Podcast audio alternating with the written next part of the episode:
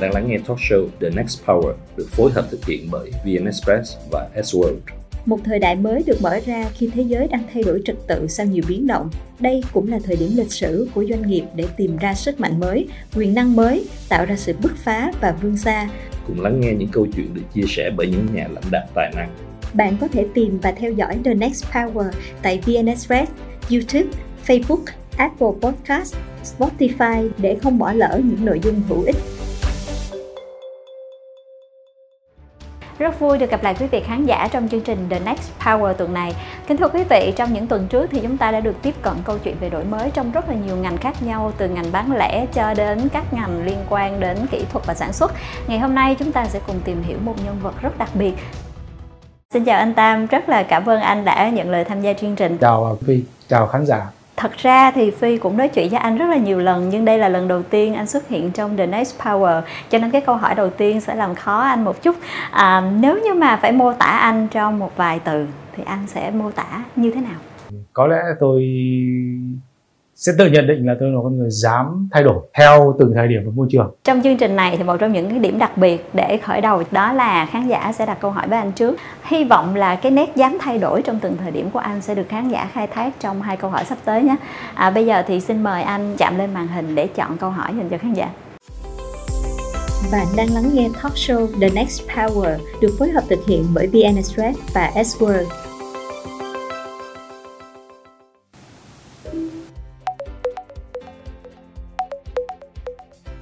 Xin chào anh ta chào tất cả khán giả theo dõi chương trình The Net Power. Mình tên là Bảo Ân, hiện tại thì anh đang sinh sống và làm việc tại thành phố Hồ Chí Minh. Anh ta có thể cho em hỏi một câu hỏi chứ? Tức là em đã theo dõi chương trình The Net Power mình rất là lâu rồi. Thì trước đó em thấy là trong mỗi doanh nghiệp của mình thì sẽ có một nguồn lực riêng và cách khai phóng riêng. Vậy để chọn ra một từ khóa nói về doanh nghiệp của mình thì không biết là anh ta sẽ chọn từ nào anh Anh có thể cho em biết không ạ? Đây là một câu hỏi về từ khóa, hồi đấy là từ khóa dành cho anh và bây giờ là từ khóa đối với doanh nghiệp Dạ, à, cảm ơn à, bạn à, đã hỏi về doanh nghiệp tôi. À, về cá nhân tôi cũng đã trả lời rồi. Về về doanh nghiệp tôi thì cũng có lẽ liên quan đến việc mà chúng tôi sản xuất về hàng công nghệ. Thì chắc chắn rằng các bạn là hàng công nghệ nó là một cái cái cái, cái thay đổi rất là nhanh so với thời đại. Thì tôi dám khẳng định rằng là doanh nghiệp chúng tôi cũng là một doanh nghiệp uh, dám chịu thất bại để được những cái gì mới giống như là một con đại bàng muốn thành công thì họ phải thay nguyên một cái bộ lông để họ tồn tại. Thì doanh nghiệp của tôi tôi cũng sẽ theo một con hướng như vậy. Phi thì Phi nhìn thấy là à có lẽ như là doanh nghiệp cũng được cái một cái gen tương tự như là cái người chủ của nó. Bởi vì đâu đó khi mà người chủ của nó có một cái tinh thần dám thay đổi thì chắc chắn là doanh nghiệp đó cũng sẽ có những cái chiến lược cho cái việc là dám thay đổi. À, cảm ơn câu à, trả lời vừa rồi của anh Tam. Bây giờ là khán giả hỏi anh câu hỏi thứ hai.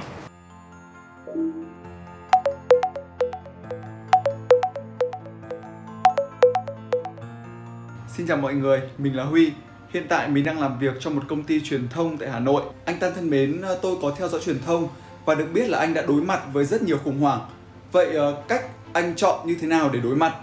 Và có cái cách innovation nào để có thể ờ, đối mặt với nguy để tìm được cơ? Và anh có cái the next power nào cho doanh nghiệp của mình có thể chia sẻ được không ạ?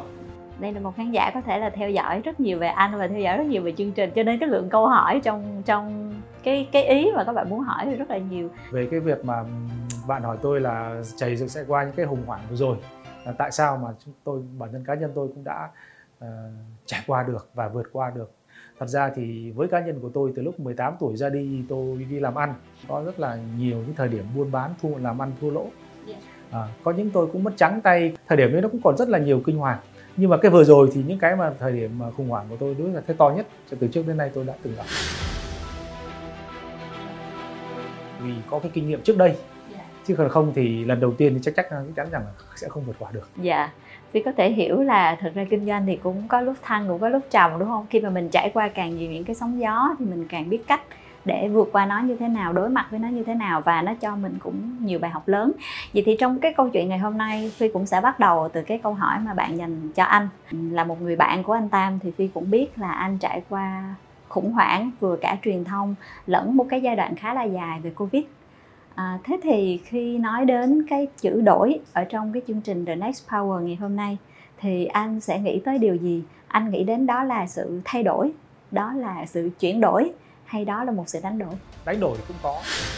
Chuyển đổi cũng phải bắt buộc phải chuyển đổi. Thay đổi về từ những cái con người cá nhân tôi cho đến những cái người mà điều hành công ty. Từ những cái tư duy cũng phải thay đổi để mà theo những cái xu thế thời đại mới. Thế thì trong câu chuyện ngày hôm nay anh anh anh muốn phi bắt đầu từ từ gì? Từ chữ chuyển đổi từ chữ thay đổi hay từ đánh đổi? Trước mắt thì phi sẽ nói với tôi là có thay đổi hay không thì tôi sẽ muốn chia sẻ về thay đổi hơn. Dạ. Ờ, đánh đổi thì chắc mọi người cũng biết là một công ty nào xảy ra khủng hoảng cũng phải thay đổi cũng phải đánh đổi. Dạ vậy thì cái điều gì là cái điều thay đổi lớn nhất trong thời gian 3 năm qua của anh? Trong 3 năm vừa rồi thì cái đầu tiên mà làm cho tôi cũng thay đổi một phần là khi khủng hoảng của Asanjo xảy ra. Cho đến khi mà à, tất cả toàn quốc nhất đất nước mình cũng bị ảnh hưởng bởi Covid làm chúng tôi cũng phải ngồi lại. Thị trường đóng băng thì tôi cũng có một cái thời điểm mà à, ở tại Hòa Bình trong một cái trang trại mà tôi cũng là người mà đầu tư vào để uh, chuyển ngành mới.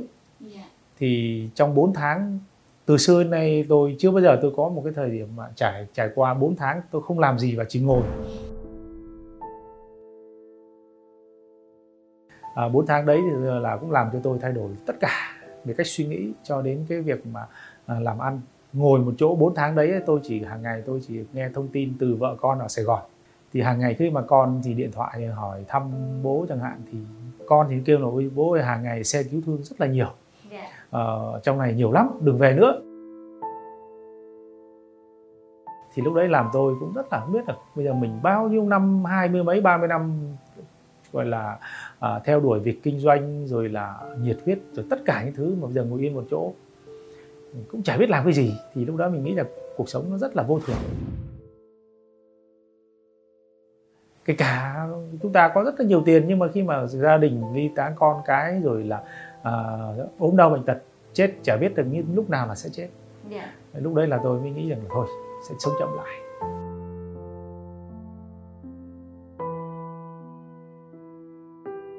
Để thay đổi lại bản thân. Ở cách làm làm sao mà tính ra những cái gì nó bền vững nhất. Nhưng mà lúc đó thì trước lúc để mà trải nghiệm việc đó thì trong thời gian đầu tôi ở đấy thì cũng cũng rất là nhiều lần muốn buông bỏ. Thì buông bỏ không phải là vì vấn đề mà à, mình không đủ sức đủ lực bản chân thì mình cũng chưa phải là già lắm. Yeah. buông bỏ là vì thấy tại sao mà mình quá đen. À, à, tại sao mà mình cái gì nó cũng ập đến mình tôi nghĩ là tại sao hai cuộc đời của tôi nó hết thời. À, lúc đấy tôi cũng rất chán nản tôi cũng không muốn làm gì nữa. Thì cả cái vợ con rồi là gia đình gọi về tôi cũng trả về. Bản chất là ở đấy tôi muốn tĩnh lại thì lúc đó thì hàng ngày công ty tôi vẫn phải trả lương cho nhân viên vẫn phải duy trì cho bộ máy tất cả những nhà xưởng thuê thuê hay mượn hay là uh, thuê nhà nước nhưng nữa vẫn phải trả đầy đủ yeah. Dạ. nhưng mà vẫn phải cứ phải duy trì để mà cho những cái bộ máy còn hoạt động trong lòng thì vẫn muốn là để có một cơ hội khi hết dịch bệnh chúng ta làm lại cái đầu tôi cảm thấy là một quá trình tôi làm biết bao nhiêu năm kinh doanh nhưng mà tôi thấy hạnh phúc nhất là những cả triệu sản phẩm của tôi ra thị trường người tiêu dùng không ai phản ánh yeah. Dạ ai cũng đón nhận ai cũng thấy ok sản phẩm của Asanjo là khá là ổn so với hợp túi tiền của họ. Thì đấy là cái niềm động lực của tôi làm tôi sẽ không bỏ cuộc. Đấy là một cái tệp khách hàng mà tôi cảm thấy là tôi rất là trân quý. À, trước đây với cá nhân tôi thì rất là vội rất là vội vàng. Làm cái gì muốn cho xong và muốn hoàn hảo cho cho thật tốt nếu không được tôi sẽ đập bỏ. Thì bây giờ tôi sẽ phải tính toán lại hơn. À, đấy là những cái việc mà thay đổi. Cái tư duy để mà làm sao cho sự bền vững vậy thì trong số những cái điều thay đổi có thể nói là anh thay đổi tư duy thay đổi cái cách uh, cái quan điểm về cuộc sống thế thì trong cái phần liên quan đến vận hành doanh nghiệp thì anh có nghĩ là anh cũng có nhiều thứ thay đổi trong đó không? Đó cũng là một cái mà khi mà ngồi suy nghĩ thì mình phải suy nghĩ tổng thể thì lúc đấy là tôi cũng đổi mới toàn phần những cái doanh nghiệp của tôi. Trước mắt đây là những cái việc mà quản lý từ xa rồi là sẽ áp dụng một số hóa cho cái uh, doanh nghiệp tôi thì lúc đó thì tôi cũng kêu gọi và nhờ như FPT cũng là một đơn vị mà hỗ trợ về phần mềm cho tụi tôi để thay đổi số hóa nó yeah. Dạ. những cái nhân viên mà còn làm tiếp thì họ sẽ phải bắt buộc họ cũng phải thay đổi về vấn đề mà quản trị như trước đây thì cứ phải nhìn mặt nhau họp trực tiếp để mà nhìn thấy nhau rồi kiểm soát từng những cái, cái thời điểm mà công nhân đi làm đúng giờ hay không đúng giờ yeah. Dạ. uh, mình sẽ mất thời gian nhất đầu thì ở đây mình sẽ phải tạo cái uh, tư duy cho anh em có một ý thức phải tự lập hơn ờ, và là coi đó là doanh nghiệp là là của họ để họ sẽ tự chủ động đó là một phần cuộc sống của họ để họ có trách nhiệm. Cũng phải đào tạo rồi là nói chuyện với họ cũng rất rất là nhiều. Thì mình phải khi mình sẽ trải qua được cái cái kinh nghiệm mà mà mà cuộc sống như thế nào và sẽ mất mát như thế nào rồi thì mình chia sẻ với họ thì họ cũng rất là là là, là chịu cùng mình thay đổi đấy là thay đổi tất cả.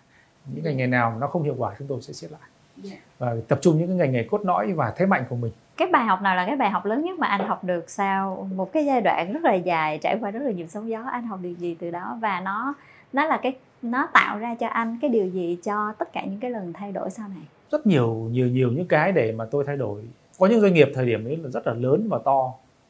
Khi mà xảy ra những cái việc mà covid thì tôi mới đặt câu hỏi to như vậy làm gì mà đề sức đề kháng lại không có Ờ, sự kiên cường của một người chủ thì đâu nằm ở đâu mà họ duy trì được. Nếu mà như đùng một cái họ à, gặp những cái việc như tôi hoặc gặp những cái những cái những cái doanh nghiệp trên thế giới họ sẽ vượt qua được xác định là đã là kinh doanh sẽ phải có thời điểm um, lên và xuống. Chứ không, chúng ta không thể lúc nào nghĩ doanh nghiệp chúng ta sẽ phải uh, tồn tại và luôn luôn gọi là thăng bằng mãi được.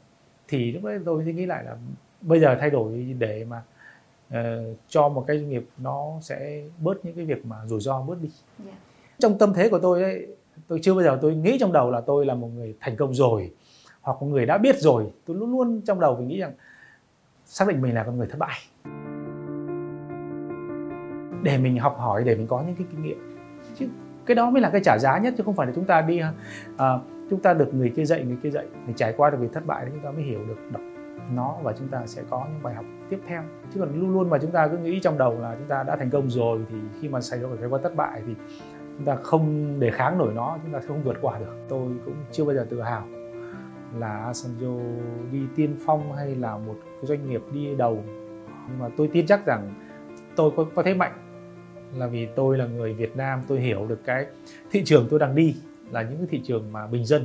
Nghĩa là luôn luôn mình có cái tư duy là mình chưa thành công. Bất kỳ khi nào mình cũng có thể thất bại đó. Và chính cái tư duy đó nó làm cho mình vượt qua được những cái giai đoạn khó khăn nhất và đó là bài cái bài học lớn nhất ở trong quản trị của anh. Đúng rồi. À, thật ra thì phi đã gặp rất nhiều những nhân vật à, đến với chương trình và có những cái cách xoay chuyển có những cái cách thay đổi à, trong doanh nghiệp rất là khác nhau. Có những cái sự thay đổi nó mang tính chất chủ động và có những thay đổi nó là những cái tác động bên ngoài rất là bị động. Thì phi có cảm giác như là cái sự thay đổi của anh có phần bị động vậy thì cái sự thay đổi bị động đó nó có làm cho anh cảm giác là anh bị ngộp thở và cái cảm giác là anh không phát huy được hết cái sự thay đổi nếu ở thế chủ động hay không? Con người mà khi nó đăng lên thì mọi người cũng đều nghĩ là chúng ta hoàn hảo chúng ta ờ, không sợ. Nhưng mà ấy, thật ra thì cái việc rủi ro luôn luôn rình rập chúng ta ở đằng sau. Ừ, nhưng mà đây cũng là một lần gọi là tôi được rút kinh nghiệm. Mình sẽ gọi là như chấp nhận gọi là chào đón những cái việc mà nó sẽ xảy ra xấu nhất cho mình đi chăng nữa để mình đỡ bị hoang mang trong những việc xử lý. Dạ. Vậy thì anh đã chuẩn bị gì cho những cái sự thay đổi trong thời gian tới? Trước mắt thì chắc chắn là tôi sẽ bình tĩnh hơn. Dạ.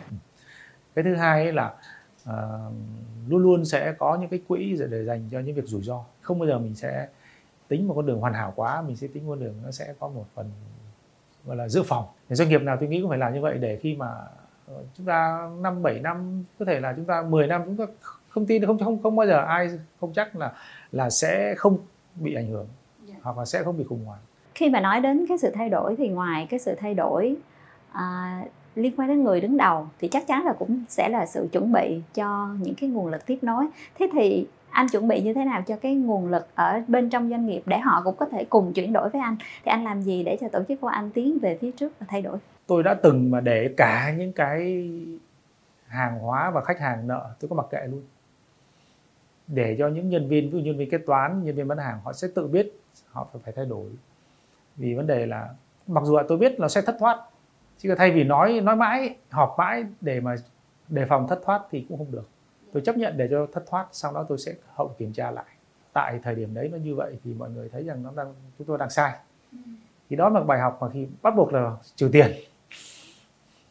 Bằng cách trừ tiền thắng vào tiền lương họ. Rồi là những cái mà bị khách hàng chửi tôi cho họ chứng kiến. Chứ không phải là cứ ngồi ơi anh ơi sẽ em ơi làm như này sợ cho khách hàng. Cho cho họ khách hàng có thể chửi luôn. Chấp nhận có thời điểm cho khách hàng mắng lại những nhân viên phục vụ đó. Để cho họ tôi mới thấy là cái tấm đau của họ. Chứ còn tôi nói tôi họp hàng ngày thì họ cũng không không không không phục. Có thể là bị thiệt bản thân doanh nghiệp nhưng mà ngược lại tôi có được những cái nhân viên có sức đề kháng rất tốt. Dạ. Họ chấp nhận nghe khách hàng chửi để họ thay đổi thì đó cũng là cái mà bây giờ tôi rất tự tin là khi bộ máy của tôi gần như là nhân viên nào cũng đã trải qua cùng với tôi. Thì tin chắc rằng đề kháng các bạn sẽ cao hơn những doanh nghiệp chưa bao giờ bị vấp ngã việc đấy chưa bao giờ trải qua. Nghĩa là anh anh đang đào tạo và chuẩn bị cái nguồn lực cho một cái sức đề kháng trong một cái giai đoạn mới. Các bạn mạnh mẽ hơn các bạn chứng kiến những cái điều kiện thực tế để các bạn biết là doanh nghiệp của mình đang đối mặt với cái gì và từ đó thì các bạn sẽ có nhiều cái tinh thần doanh chủ hơn. À, tôi nghĩ đó cũng là một cái cách hay và rất là nhiều người đã đã thực hiện. Thế thì khi mà anh đào tạo theo cách đó thì anh sẽ chấp nhận một cái sự đánh đổi một cái sự một cái học phí rất là lớn. Cái học phí nào sẽ là cái học phí anh thấy đáng giá nhất và cái học phí nào là cái học phí anh cảm thấy đau nhất? Tôi tin chắc rằng cái học phí mà để mà chúng tôi dám chấp nhận thay đổi để mà có được cái bền vững thì có nghĩa là tài chính yeah. thì bản chất là chúng tôi mất cả nghìn tỷ hay là bao nhiêu tiền chúng tôi không quan tâm lắm yeah. vì doanh nghiệp còn tồn tại sẽ còn làm ăn yeah. sẽ còn phát triển tài chính chúng tôi sẽ chấp nhận chi nếu như mà để cho nhân viên để cho bản thân cá nhân tôi để thay đổi được để có những cái kinh nghiệm lần sau yeah. thì mất tiền cái là cái mà chúng tôi vẫn là vui yeah. nhưng mà cái mất con người mà mất lòng mới là cái mà thực sự à, đau rất là đau đớn nhất là mất lòng. Đối với tôi ấy, người dùng mà quay lưng với tôi ấy, đó mới là cái ác nhất cái bản án tử đối với tôi. Chứ không phải là tiền. Nhất là người dùng quay lưng với tôi thì coi như là cuộc đời chả còn làm ăn gì. Hoặc là những bạn bè hoặc là những cái uy tín về vấn đề mà nhân viên họ mà ghét mình này thì cũng chả còn cách làm ăn làm gì cho mệt thì đấy là những cái bản án tử của một cái doanh nghiệp của cá nhân tôi. Thì với tôi nghĩ nó là là là à, là là một cái cái phí rất là đắt khi mà đã mất lòng với một kể cả ra đường mất lòng với người trẻ con tôi cũng không muốn. Dạ. Còn về mất tài chính thì doanh nghiệp nào tôi tin chắc rằng cũng sẽ không ngại. Dạ. và chính bản thân anh cũng thử cái cách quản trị của mình. À, để xem thử là cái cách quản trị nào thì nó sẽ hiệu quả và cái cách quản trị nào nó sẽ là một cái bài học lớn cho mình à, chắc là quay về câu chuyện là nếu nhìn lại một cái chặng đường vừa qua và đi hướng về phía trước thì Asanjo sẽ có gì thay đổi cho một chặng đường phía trước? Tôi nghĩ rằng là nếu mà chặng đường phía trước của Asanjo đi thì sẽ chậm hơn so với trước đây tôi khởi nghiệp. Nhưng mà tôi tin chắc rằng những cái chậm đó nó sẽ làm một con đường vững chắc hơn. Yeah. Tôi sẽ đi một con đường nó sẽ tất cả những ngành ngành hàng nào hoặc những cái sản phẩm nào tôi làm tôi chắc chắn rằng nó sẽ mang tính chất bền vững tôi mới làm yeah. trước đây tôi làm ra những sản phẩm tôi chỉ tính mà sao nó đem lại lợi nhuận hiệu quả cho doanh nghiệp. Thì bây giờ thì tôi sẽ không nghĩ như vậy nữa. Thì chắc chắn là tôi làm cái gì cái sản phẩm nào tôi đầu tư vào lĩnh vực nào tôi nghĩ là nó phải có tính chất bền vững thì không chúng tôi sẽ bị chậm lại. Tôi không nghĩ là công nghệ hay những cái sản phẩm anh Sanjo đang cung cấp nó không có mang tính chất bền vững. Tuy nhiên thì anh tìm kiếm điều gì thông qua cái tự bền vững mà anh đang nói tới? Ở đây bền vững là chúng tôi đang muốn tạo ra một cái hệ sinh thái. Ừ. cùng như khách hàng cùng những người tiêu dùng và cùng những cái nhà cung cấp để tạo ra một hệ sinh thái bền vững để làm ăn. Ví dụ như chúng tôi đầu tư vào những cái ngành nông nghiệp hoặc là những cái ngành liên quan đến dân dụng nhất là những nông nghiệp chúng tôi rất là mong muốn đầu tư về nông nghiệp. Mọi người cũng ra nghĩ rằng nông nghiệp cũng rất là khó khăn. Nhiều tập đoàn à, lớn đã đầu tư vào đấy. Nhưng mà tôi nghĩ tôi sẽ đi khác. Cơn bão đi qua nó chắc chắn là nó sẽ cuốn rất là nhiều thứ ở trong doanh nghiệp của anh thế thì cái tài sản nào là cái tài sản còn động lại mà anh cảm thấy đó là một cái tài sản quý giá nhất? Nó làm cho anh có động lực để bắt đầu. Ờ, khi mà tôi nghĩ lại được những cái tài sản mà thực sự to to lớn nhất đối với tôi mà lúc tôi kinh doanh cho đến bây giờ thì hàng triệu sản phẩm của tôi bán ra thị trường thì chưa có một người dùng nào bị thiệt hại chứ chưa có một người dùng nào mà họ phản ánh về vấn đề mà à, hàng hóa của tôi. Thì đó là một động lực mà để chúng tôi phát triển rất nhiều các doanh nghiệp mà khi nói về innovation, khi nói về sự đổi mới thì mọi người thường nói là mình bắt đầu với rất là nhiều những cái công nghệ được ứng dụng trong quá trình quản trị. Đó cũng được xem là một trong những cái phương thức giúp cho mình giao tiếp được tốt hơn trong vấn đề điều hành. Tất cả các doanh nghiệp thì đều đầu tư cho cái quá trình trải nghiệm khách hàng khá là nhiều. Thế thì Asanzo trong cái khoảng thời gian qua đã đầu tư gì cho cái trải nghiệm khách hàng tốt hơn? Về Asanzo thì thay đổi và đổi mới nhất trong những cái lần mà quá trình thay đổi của những các năm mà từ ngày đến khởi nghiệp thì vừa rồi chúng tôi thay đổi lớn nhất đấy là những cái sản phẩm mà chúng tôi làm ra chúng tôi gọi với nhân viên của chúng tôi ấy, đó là những đứa con tinh thần yeah. của mọi người tạo ra thì mọi người phải có trách nhiệm với nó yeah. từ những sản phẩm nhỏ nhất chúng tôi tạo ra những QR code để theo dõi những sản phẩm đó có ảnh hưởng gì đến người dùng yeah. và chúng ta có trách nhiệm khi mà chúng tạo ra được một giấy khai sinh cho nó rồi Thì ví dụ như là tất cả những sản phẩm bán trên thị trường chúng tôi đã có theo dõi những cái QR code đó người dùng trực, trực tiếp tương tác với nhà sản xuất thông qua những cái app mà chúng tôi đã đưa ra chúng tôi gọi là cái super app thì chúng tôi cũng luôn có đội ngũ và phần mềm và đội ngũ mà chuyên theo dõi về cái hậu mãi và những cái vấn đề mà liên quan đến người dùng Dạ. thì mong muốn của tôi nhất ấy, để mà đón nhận được những cái thông tin nhanh nhất phải thông qua những cái ờ, công nghệ Dạ thì bây giờ tất cả những cái nhân viên của chúng tôi ấy, chúng ta vừa thay đổi cách tư duy quản trị bằng cái việc chúng ta nhắm đến người dùng thì tôi luôn luôn bán hàng để mà có những thông tin của người dùng để chúng tôi chăm sóc họ thường thì tất cả các CEO khi tới chương trình thì Phi đều có hỏi một câu về cái sự đánh đổi trong quá trình thay đổi. Thế thì à, anh Tam là một trường hợp rất là đặc biệt. Trong suốt cái câu chuyện vừa qua, những cái gì đã xảy ra thì cái điều gì mà là cái đánh đổi mà anh đã trải qua? Ví dụ như trong những cái vừa rồi chúng tôi um, xảy ra những cái khủng hoảng thì có những đánh đổi mà tôi cảm thấy là, là, là rất là đau vì có những mối quan hệ bạn hàng những nhà phân phối mà tưởng chừng chúng tôi tạo cho họ những cái thời mà họ không có gì. Cho đến lúc mà họ có những cái cơ ngơi có những cái thị trường chính họ là một ngôi sao trong vùng mà khi mà chúng tôi xảy ra những việc đó thì họ quay lưng. Họ quay lưng thì lúc đó tôi chỉ biết nhìn và không lẽ mình cứ đi thanh minh để họ quay lại hoặc van xin họ quay lại? Cái đó là những cái điều mà tôi không phải tôi làm. Thì trước chân tôi chấp nhận đánh đổi luôn. Thì bản chất là họ cũng nghe thấy cái này cái kia họ cũng ngại tiếp xúc. Thì đó là những cái mà tôi tin rằng tôi sẽ làm cho họ thấy. Đó là những sai lầm cùng nhau chịu đựng cùng nhau vượt qua. Nó mới là một người bạn tốt. Nó mới là những đối tác tốt. Chứ không phải là thấy người ta chuẩn bị chết rồi chúng ta quay lưng đi là à, chúng ta sẽ à, mong họ chết để chúng ta lợi dụng một cái gì đó trong cái cái cái cái, cái việc đấy thì đó là một việc mà là vô đạo đức Bạn đang lắng nghe talk show The Next Power được phối hợp thực hiện bởi VN Express và S-World. Chúng ta nói rất nhiều đến câu chuyện đổi và có lẽ là bây giờ thì chúng ta sẽ xem thêm một cái câu chuyện mới để xem một anh Tam mới sẽ như thế nào. hôm nay tôi cũng rất là vui mừng à, là một doanh nghiệp điện tử à, mà lại đầu tư về ngành nông nghiệp. Một con bò uống nước nào thì nó thịt nó sẽ cho chất lượng ấy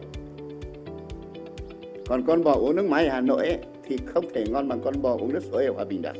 Ba hai một. Vậy là chúng ta đã chính thức ra mắt trang trại sinh thái và thương hiệu phân bón hữu cơ ba con bò Thì khá là bất ngờ khi mà xem các clip vừa rồi. Có lẽ là đó là một sự chuyển đổi, một cái sự thay đổi rất là ngoạn mục khi anh bước từ một cái lĩnh vực này sang một lĩnh vực khác. Tại sao điều đó nó lại xảy ra và tại sao nó lại xảy ra trong giai đoạn này?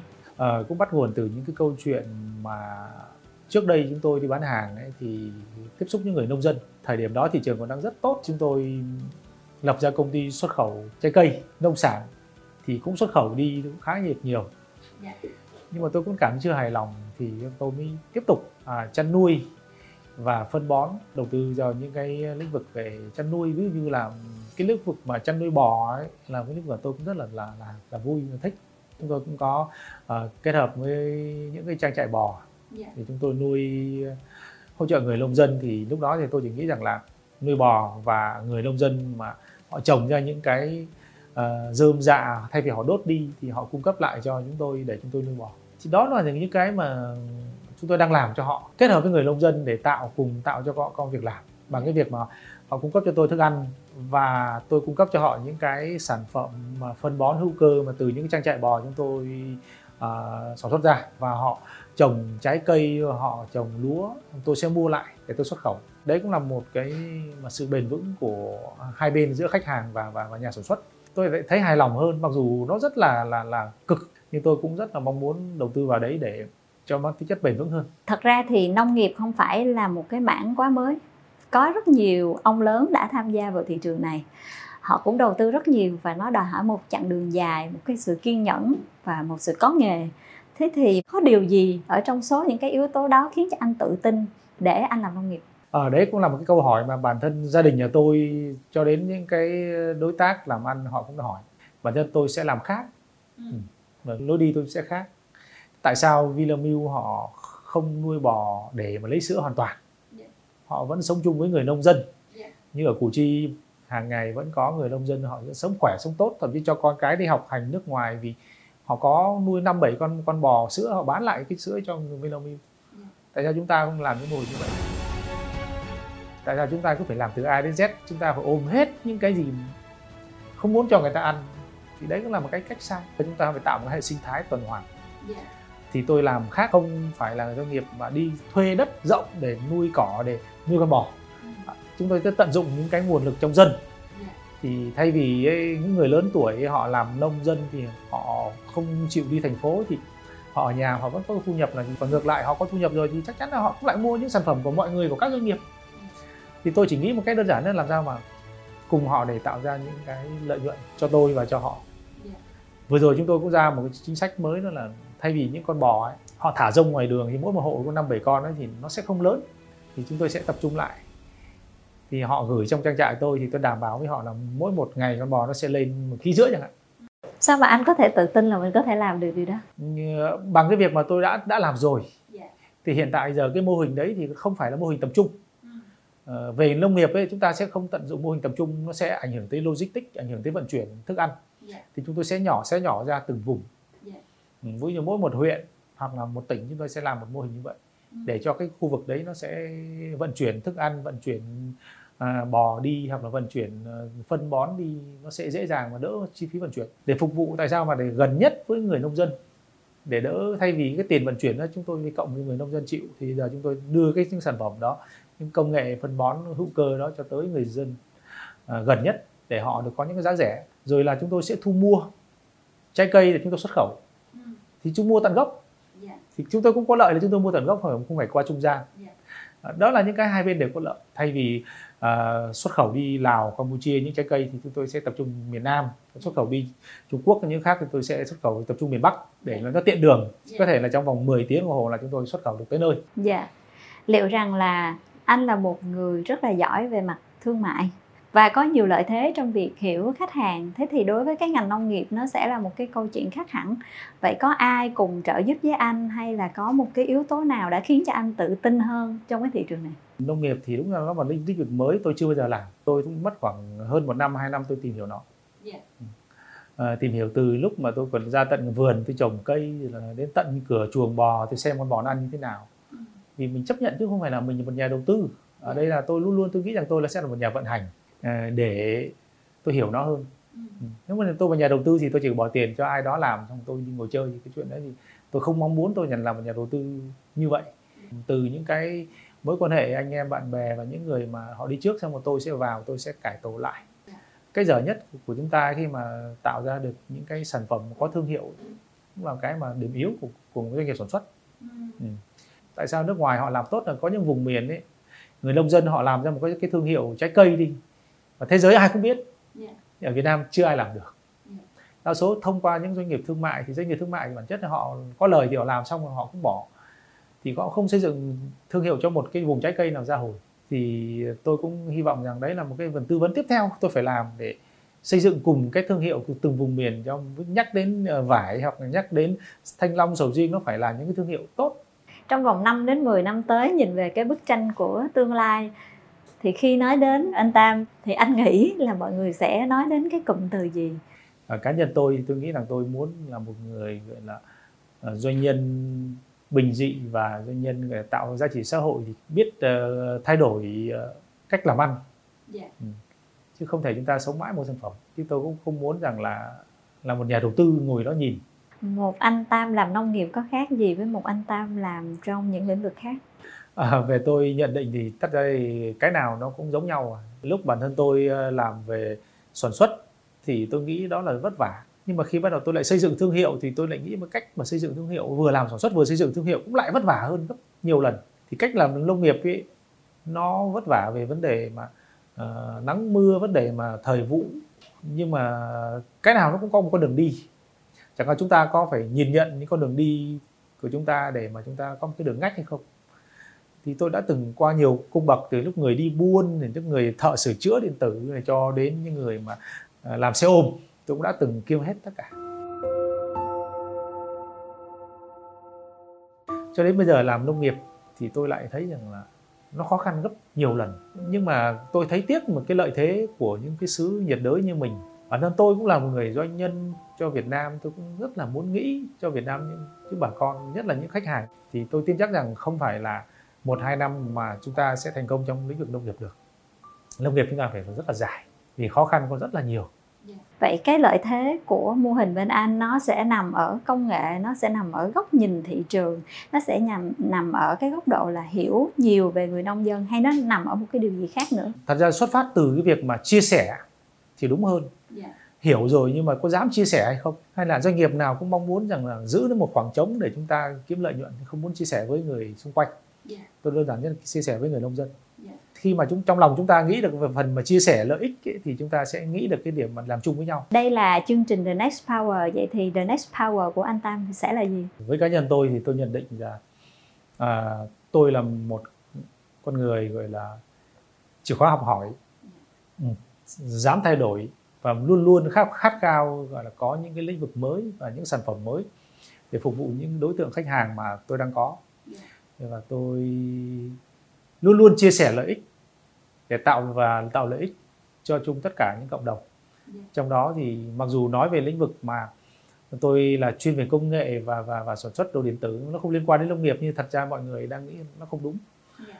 thật ra nó rất liên quan những khách hàng mà đang mua những sản phẩm của tôi thì đều là những những người mà bà con nông dân. Nó là một hệ sinh thái chia sẻ tuần hoàn. Thì tôi hy vọng là tất cả một mình tôi không làm được thì các doanh nghiệp cũng phải lên tập trung như vậy. Thì vì chúng ta không phải nghĩ một điều là chúng ta mang đến cái gì cho người nông dân không. Yeah. chúng ta phải, phải nghĩ ngược lại là chúng ta cùng họ để phát triển để họ cùng mua lại với mình. Yeah. thì đó mới là một nghĩ nghĩ lớn. À, từ một cái ngành khác chuyển qua ngành nông nghiệp thì nãy giờ nghe anh nói thì lại cảm giác là mọi thứ nó đều diễn ra rất là suôn sẻ và thuận lợi.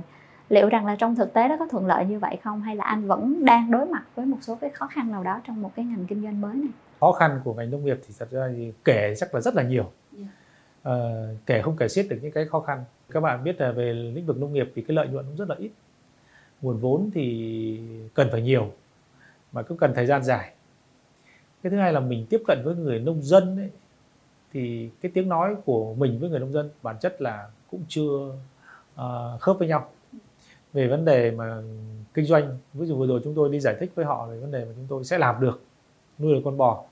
Thì luôn luôn đặt câu hỏi thậm chí là tôi đang đưa một con bò về trại của tôi mà ngày nào cũng phải cho họ đến xem con bò nó còn nằm đó hay không. Ừ. tức là với cái niềm tin họ với họ ấy là nó đang thuần là ngày nào họ cũng chăn nuôi họ nhìn thấy con bò của họ ở, ở vườn rồi. Bây giờ đưa đến một cái doanh nghiệp như vậy thì họ được cái gì khó khăn nhất của chúng tôi bây giờ là đang bị vướng là cái thói quen tiêu dùng thói quen mà mà sử dụng phân bón ấy. hữu cơ thì bà con vẫn còn đang ờ, chưa mạnh lắm. Thì chắc còn phải vài năm để làm thay đổi cái thói quen những cái phần hữu cơ đó. Trước kia thì họ đang dùng những cái phần hóa học thì chắc chắn là nó sẽ có thể nó có lợi ích trước mắt nhưng mà nó sẽ ảnh hưởng tới lâu dài. Đấy là một cái mà mà chúng tôi cũng phải giải thích rất nhiều. Cái khó khăn nữa là khi mà bệnh dịch xảy ra nó sẽ có bệnh dịch. Ai là người chịu thiệt thì chúng tôi luôn luôn phải chịu thiệt trước. Thứ hai là thay đổi tư duy với họ thì mình phải làm trước cho họ nhìn thấy họ mới làm theo.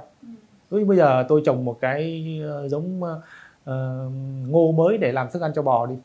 Họ không chịu họ kêu sợ nó không được. Đối với họ mất một mùa hay là mất cả một cái việc mà chân việc làm ăn của họ họ không thích họ không đổi mới.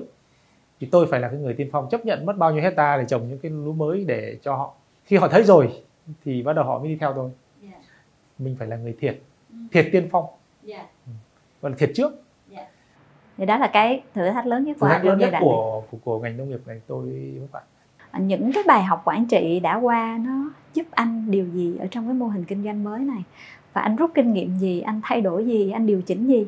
Có những lúc mà tôi rất là mệt mỏi có những lúc mà trong người đau bụng đau dạ dày rồi đau nọ kia nhưng tôi cũng không bao giờ tôi thể hiện ra ngoài khi đến một công ty ấy, nhìn thấy nhân viên nhìn thấy tôi luôn luôn là một người máu lửa một người gọi là lúc nào cũng lạc quan yêu đời thì họ cảm thấy là họ cũng bị cuốn theo tôi là người tiên phong trước thì nhân viên họ lại phải tiên phong tiếp theo tôi luôn luôn dành thời gian để chia sẻ những cái uh, gọi là kinh nghiệm ngoài đời hoặc là những cái doanh nghiệp này doanh nghiệp kia để cho họ thấy được là à, chúng ta còn vẫn còn đang tốt chứ thật ra thì đừng có nhìn bề ngoài mà họ thấy cái, doanh nghiệp của chúng ta ở thiếu nhỉ kém nhỉ là không đúng. Bản chất là ai cũng có lúc khỏe lúc yếu. Với tôi thì là mong muốn luôn luôn chia sẻ cái ngọn lửa cho nhân viên trước. Khi mà họ họ có một cái ngọn lửa trong trong lòng là họ đóng góp cho công ty ấy, thì khó khăn gì họ cũng vượt qua. Yeah. chúng tôi có quản trị khác hơn trước đây là vì những cái mà quyết định mà ảnh hưởng tới um, gọi là chính sách của công ty ấy, thì tôi tôi luôn luôn phải chấp nhận chậm lại nhìn nhận ra nó thấu đáo hơn về cái chuyện mà thiệt giữa thiệt của công ty thiệt khách hàng hoặc thiệt nhân viên. Trước đây thì chúng tôi chỉ nghĩ một mặt là làm sao mà tốt nhất cho doanh nghiệp. Ừ, hướng tới sự tăng trưởng. Hướng tới sự tăng trưởng. Thì bây giờ chúng tôi sẽ nghĩ về lợi ích cho cả cả ba bên. Yeah. Ừ, nhân viên công nhân có thiệt hay không? Yeah. khách hàng có thiệt hay không? Doanh nghiệp có thiệt hay không? Yeah. nó sẽ chậm lại hơn. Yeah. nhưng đó là tôi nghĩ rằng nó sẽ là mang tính chất đi vững chắc hơn. Yeah. trước đây thì chúng tôi cũng đã thừa nhận rằng chúng tôi cũng có những cái sai sót về vấn đề quản trị. Thế đó là những cái mà cần phải rút kinh nghiệm. Khi mà bây giờ chúng tôi bước vào những cái thời buổi mới những cái cách kinh doanh mới những cái tư duy mới thì chắc chắn rằng chúng tôi sẽ phải đi con đường chắc hơn uh, nhìn vào thì thấy chúng tôi chậm nhưng chắc chắn rằng chúng tôi khi nó to ra chúng tôi sẽ dễ kiểm soát. Ngày hôm nay thì phi cũng thấy rất là vinh dự vì được uh, chia sẻ khá nhiều câu chuyện với anh. À, trong đó thì một trong những điều mà phi học được đó là cái khả năng vượt qua mọi cái thử thách trong cái quá trình kinh doanh của mình. Tại vì tất cả doanh nghiệp chắc chắn là đôi lúc cũng sẽ đối mặt với những cái thử thách không mong muốn và những cái bài học sai lầm nó cũng sẽ là một trong những cái bài học quý giá để chúng ta có thể tiến về phía trước, để chúng ta có thể làm tốt hơn và chúng ta có thể tạo ra nhiều giá trị hơn cho khách hàng của mình bạn đang lắng nghe talk show The Next Power được phối hợp thực hiện bởi VN Express và S-World bây giờ xin phép anh Tam là Phi sẽ xem thử là trợ lý công nghệ đã nhớ đến những từ khóa nào trong cái cuộc trò chuyện với anh. Luôn luôn thay đổi, chấp nhận đánh đổi, sẵn sàng chuyển đổi. Chậm lại để bền vững. Đổi mới toàn phần, từ từng phần. À, câu này rất là ấn tượng ha. Tập trung cốt lõi.